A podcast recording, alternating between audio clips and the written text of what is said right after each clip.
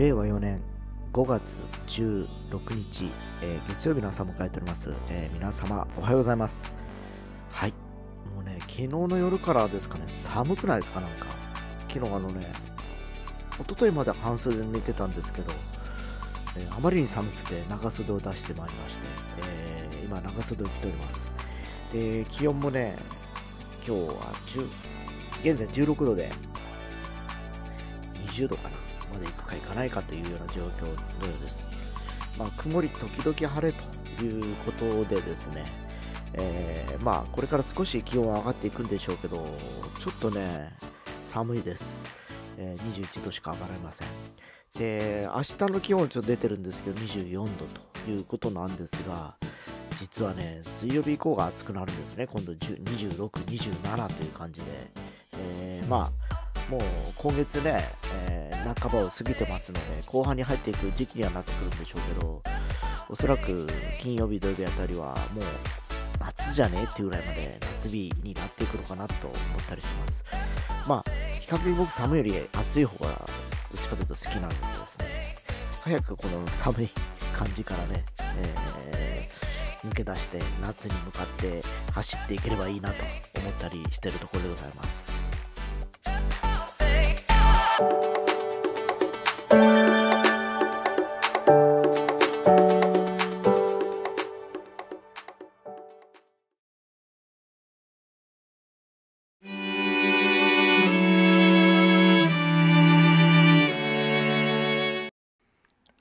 えー昨日はこの放送の中で、え2年を迎えましたというふうに、えー申し上げましたところ、えお二方からお祝いのメッセージをいただきました。え思えばですね、え令和2年の5月の17日かなからスタートさせたというふうに記憶しておりましてですね、えー当初ね、あのー僕がポッドキャストで実は好きでですね、も前もちょっと話したかもしれませんけど、えーかれこれ最初にポッドキャストを聞き始めたのは、もう今から20年ぐらい前なんですね。えー当時はね、iPod Shuffle っていうちっちゃいあのピックリップみたいなやつがああったんですね。1センチ四方ぐらいのやつ。皆さんご存知かと思うんですけど。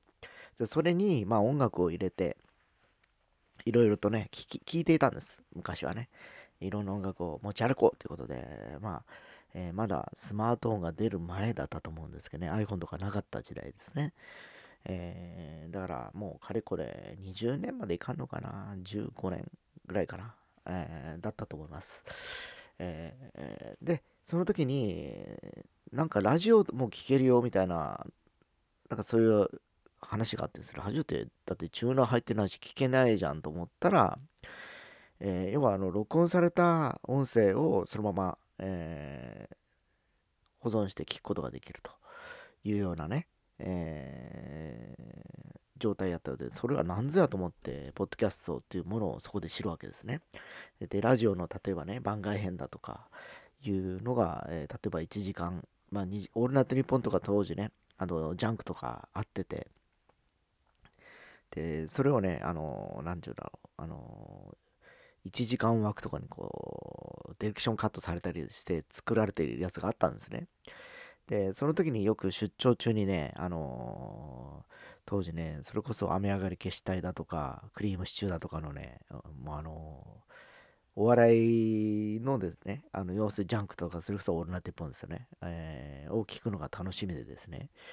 えー音楽をずっと聴いてても、ほら、大体もう飽きてくるじゃないですか。で、合間合間にそういうのを聞いて、えー電車の中でニヤニヤしながら聞いてたのを思い出しました。えー今思えばですよ、当時そんな、なんかイヤホンしてニヤニヤしてるってなんか、いかがしいというか怪しいですよね、なんかね。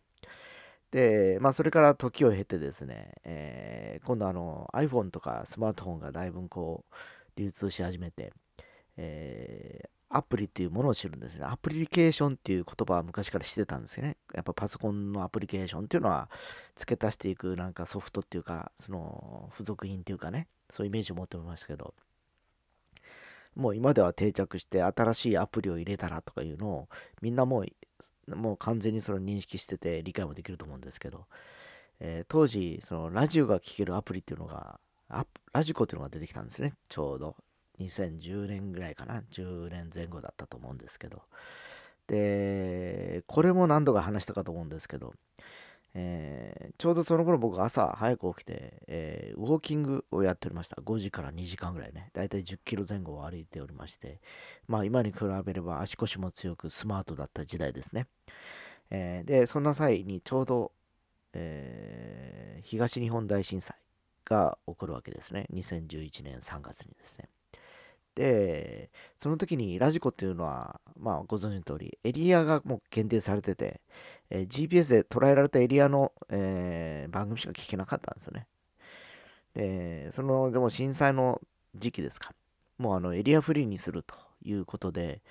えー、東北とか、えの、まあ、福島だとかね、え宮城とかのラジオが聴けるようになったんですね。で、僕は東京 FM の番組が好きでよく聞いてたんですよ。クロノスっていう中西哲夫さんが当時やってたと思うんですね。えー、今もやってるかもしれませんけど。で、その時に、その宮城県だとか福島県の震災の様子を、えー、やっぱりこう聞けるわけですよ。で、こっちのラジオじゃまず聞けないなっていうのがあってですね。えー、まあ、その情報がものすごく毎朝あの聞いてて、え興味深かったんでですね、あっという間にその2時間そのラジオを聴きながら歩いてた。えー、のを思い出します。で、やっぱりこの音声の、えー、まあこう、コンテンツっていうのは、やっぱり耳でしかどうしてもこう入ってこないんですね、情報がね。だからやっぱり考えていろいろこう理解しようとする、えー、いう部分があったりしてですね、えー、映像だと一瞬過ぎて情報量がやっぱり多すぎてですね、自分がその時にこう、見落としてるような情報もどっかにあったりするのかなと今思ったりするんですけど、まあ音声の場合は大体もうあの言葉の内容だとかニュアンスだとかその時にやっぱり感じる、えー、量としてはまあ大体消化できる範囲かなという気もしてですね。そこに興味深く、えー、こういうことって面白いなと思ってたところですね。とあるラジオからアンカーっていうねアプリがありますと。で Spotify っていう当時からもうサブスク2年前かな、えー、があってえー、わけは Apple ユーザー多いからですね、Apple Music か Spotify どっちかしようかなって言ってた頃で僕はちょっと2つを検証してた時だったんですね。ただその Spotify が結構ね、躍起になってそのポッドキャストを推してたというのもあって、いろんなポッドキャストを聞いたんですよ。面白そうなやつをね。だから結構ね、えー、なんかくっちゃべっってやってて、やっぱ面白いんですよ、やっぱ。結構、やっぱそういうラジオだけにですね。で、なんかこう、ついついね、えー、没頭して聞き込んでいってしまう自分がいてですね。あ、もうコロナで家から出られないし、何かこう情報として、まあ、僕が持ってるものを発信するツールとしては面白いなと思って試しに、えー、始めてみたところですね、えー、いろんな仲間たちがですね、私も僕もやってみようということでですね、えー、まああの、何名かえー、始めまして。まあ、あのー、今ね、あのー、毎週やってる方もいれば、時々やられる方もいるし、まあ、あのー、様々、それぞれのね、リアルな、えー、生活の環境によって、えー、更新されてるんじゃないかなと思います。まあ本当ね、あの別にね、これはもう続けなくてもいいし、1年ぶりとか2年ぶりやっても別にいいわけですね。で、イメージとしては、2年前こうやってたんですけど、今はこう変わりましたねっていうだけでもネタとしては転がっていったりするわけでですね、間が空いてるからとかではなく、ふとなんかそう自分がこう思ったって言った時にこう録音して発信するのもいいのかなという気もします。で、僕みたいにね、あの暇人はね、こうやって毎日やれるわけでですね、えー、基本的にサラリーマンやってる方だとか、えー、規則正しくあのスケジュールを組まれてる方々はなかなかね、できないんではなかろうかと思います。まあほら、僕もあの最初はね、あの暇の時でやろうかなと思ったんですけど、途中ね、ほら、あの車に乗って通勤したりする時に、ちょっとこの時間もったいないなっていうことで通勤ラジオみたいなことを始めたりだとか、最初はね、その僕が運転する車の前を走ってる車の話をしてみたりだとかね、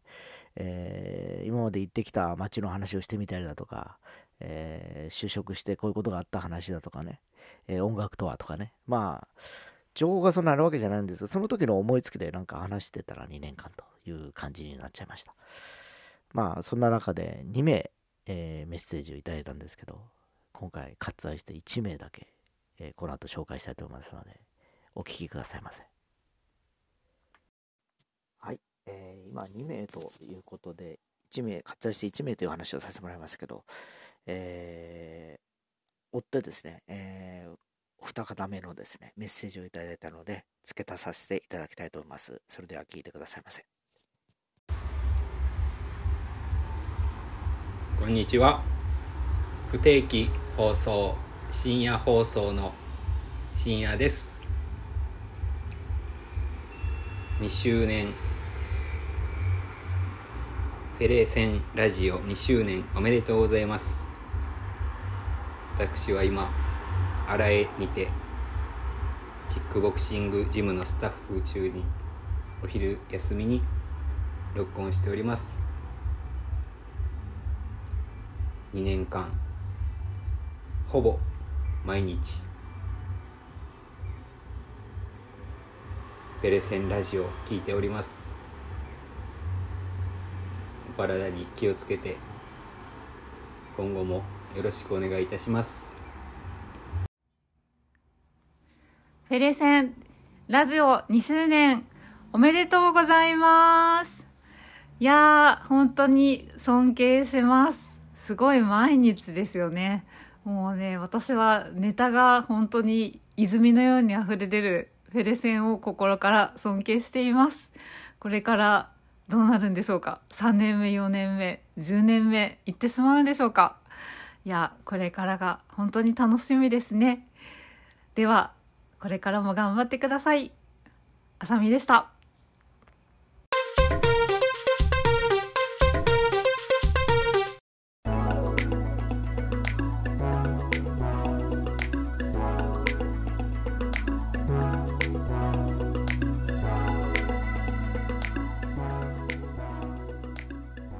はい、えー、音声コンテンツの、えー、面白みということで、ポッドキャスト始めて2年という話をさせてもらいましたけど、去年のね、えー、今頃だっけな、えー、クラブハウスというアプリ、皆様覚えてらっしゃいますか、えー、一時期もう誰もかつもクラブハウス、クラブハウスって言ってですね、音声の SNS だというふうな話をして盛り上がったかと思いますが、はたまた今、何名の方がやられているのでしょうか。で、最初はね、あれ、Android